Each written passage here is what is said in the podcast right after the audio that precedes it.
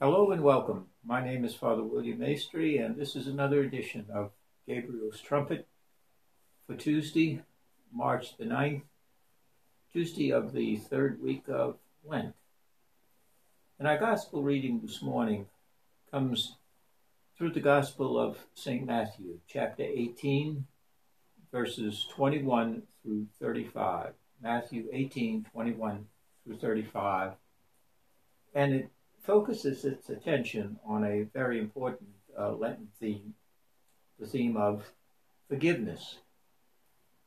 Now, at first blush or on the surface, the notion of forgiveness seems uh, like a rather easy lift. You know, very often we say, Oh, it's okay, I forgive you, which is said usually along the uh, order of uh, have a nice day whatever that means. And so we say, I forgive, and we kind of move on, and so on and so forth. But at the end of our gospel reading, and we'll go over it a bit, Jesus says, My heavenly Father will treat you in exactly the same way. That is, if you don't forgive. Unless each of you forgives from the heart uh, there's the rub from the heart. Forgiveness is no longer such an easy lift.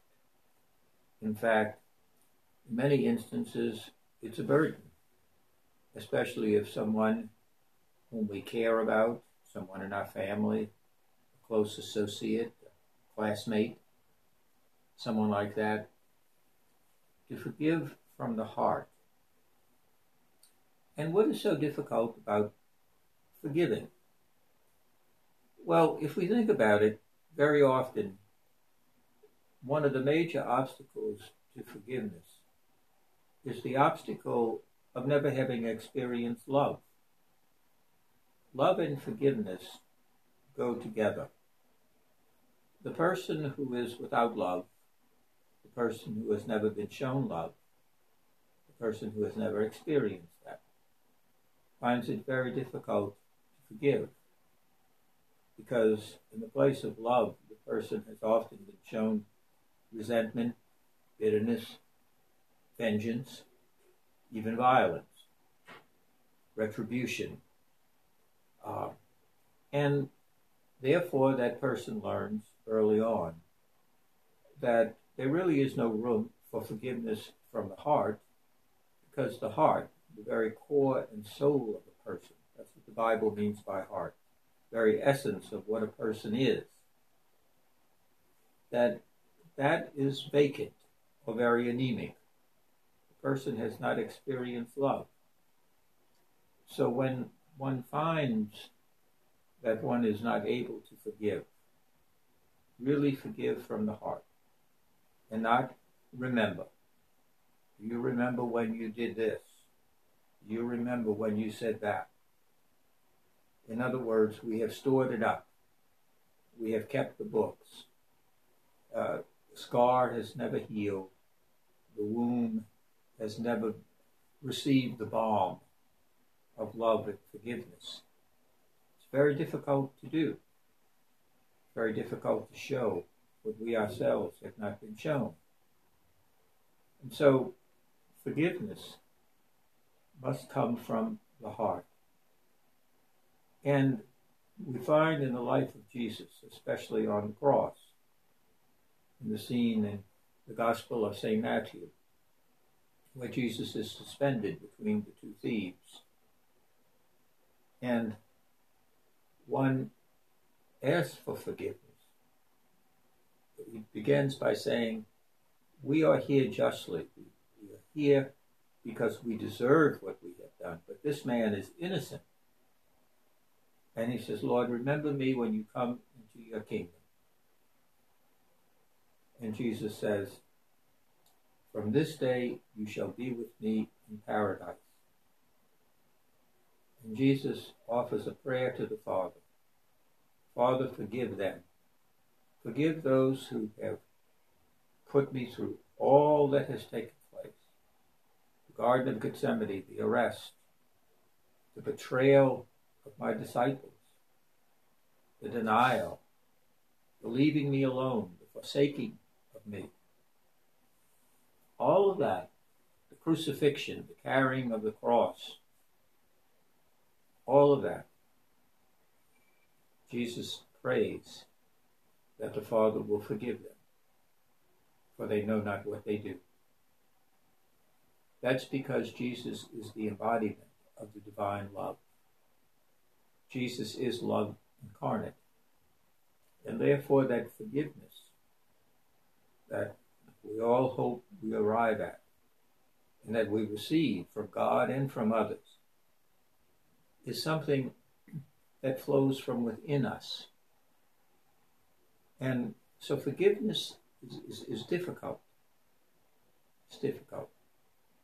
Even in the best of circumstances. If we do not forgive because we have experienced love, God's unbounded love for us.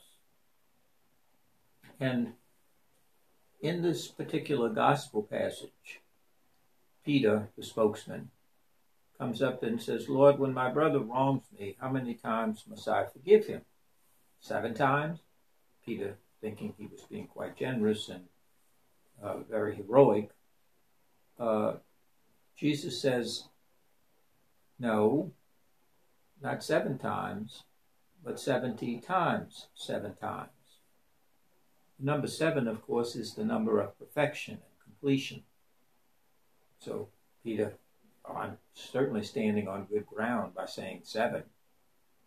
And Jesus says, no, it's 70 times seven, meaning every time that one comes to us and from the heart seeks our forgiveness, we are to respond heart to heart. I forgive you. I, when I forgive, I forget. I don't walk around with it, hugging it like a resentment or an opportunity for vengeance or an opportunity to gloat when the other person has a misstep or a disappointment or falls into a bad situation. We don't, we don't take joy in that and glee in that as if somehow the ledger has been balanced. Oh, yes, we said I forgive you. but in our heart, we really don't mean it. And, and, and that's, that's, the, that's the challenge of forgiveness. And it's especially true again when those who are closest to us, those whom we have shared much of our lives, maybe, again, within our family. We have families where members don't speak to each other for years. And the great tragedy is, is that one of the members may die. And we don't have that opportunity to tell them face to face that I forgive you. Yes, we can pray for them, we can express that through prayer, and that's a good thing. But there is something missing, and we know it is. We feel it, and what do we regret replaces resentment. We begin to regret that missed opportunity for healing the breach, for putting balm over the wound, for putting that healing words. I forgive you from the heart that person who needed it so badly. We need to, we need to be able to say, I forgive you from the heart. As much, if not more so, than the person who is seeking our forgiveness. And it would be helpful to spend just a few minutes uh, today uh, looking in the Old Testament at the book of Daniel, chapter 3, verses 25, and then verses 34 to 43. Uh, the, the prophet Daniel uh, he says to us in a situation that's really quite dire, uh, he says, We have in our day no prince, prophet, or leader, no holocaust, sacrifice, oblation, or incense, no place to offer first fruits, to find favor with you, you being God. But this is what Daniel says. But with contrite heart and humble spirit, let us be received, as though it were holocaust of rams and bullocks or thousands of fat lambs. So let our sacrifice be in your presence today as we follow you unreservedly. For those who trust in you cannot be put to shame. And now we follow you with our whole heart. We are in awe of your majesty, and we pray to you. Do not let us be put to shame, but deal with us in your kindness and great mercy. That is the sacrifice. A heart, a heart that is circumcised, a heart that is changed from stone to flesh. The Holocaust and the sacrifice and the offerings and the incense and all of that pales in comparison to a contrite heart and a humble spirit. That is the sacrifice that Almighty God wants from us.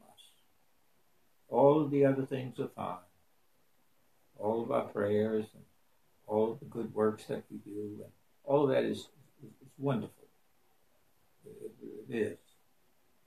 It's the gift of grace.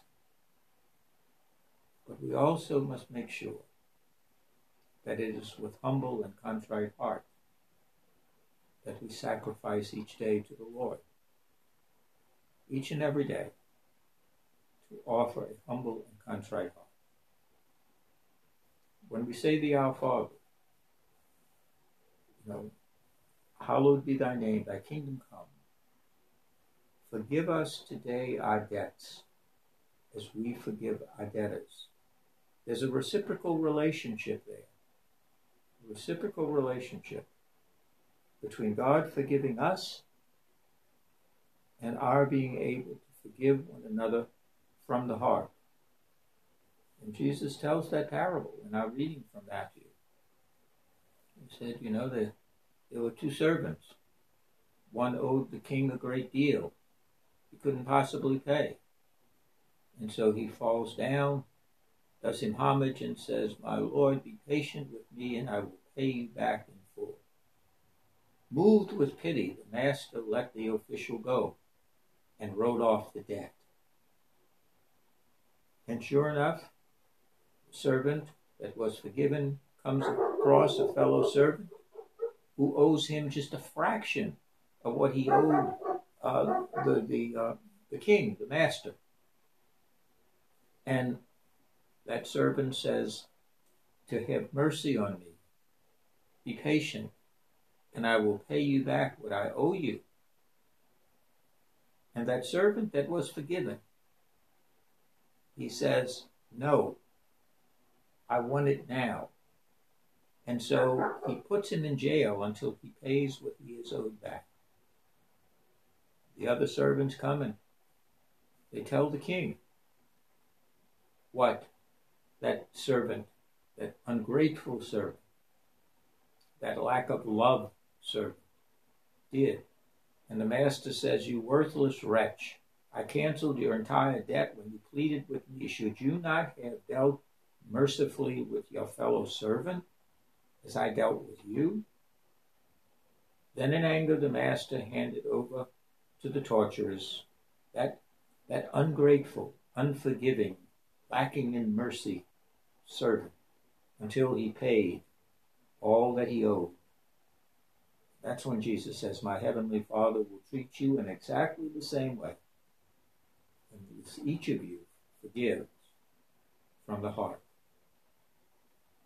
Lent is the season of God forgiving us totally and completely from the heart. He sends his only Son, his beloved Son, incarnate in Jesus Christ to announce a year of mercy, forgiveness, healing. And we are invited to do the same. It's not simply to receive, but it's also to extend, to share, to multiply the forgiveness that we have received. And the receiving of forgiveness from God reveals God's unbounded love for us. That while we were yet sinners, as St. Paul says, while we were yet enemies of God, God showed his love for us by giving up his only begotten Son so that we might be forgiven. So today, it's a good time. Spend a few minutes examining how we forgive. Is our lack of forgiveness a lack of love? God loves us infinitely. God loves us eternally. And God wants us to be in His presence, Father, Son, and Holy Spirit, for all eternity, in that total, complete divine love, peace. And God asks of us each and every day that those who have wronged us, those who have hurt us, those perhaps long past, the bridge has not been crossed. With grace and courage, we can walk across that bridge and we can say to the one who is in need of our forgiveness, yes, in need of our forgiveness, I forgive you from the heart. And we will find that in the moment that we are able to say those words from the heart, our very hearts are forgiven and healed as well. God bless you.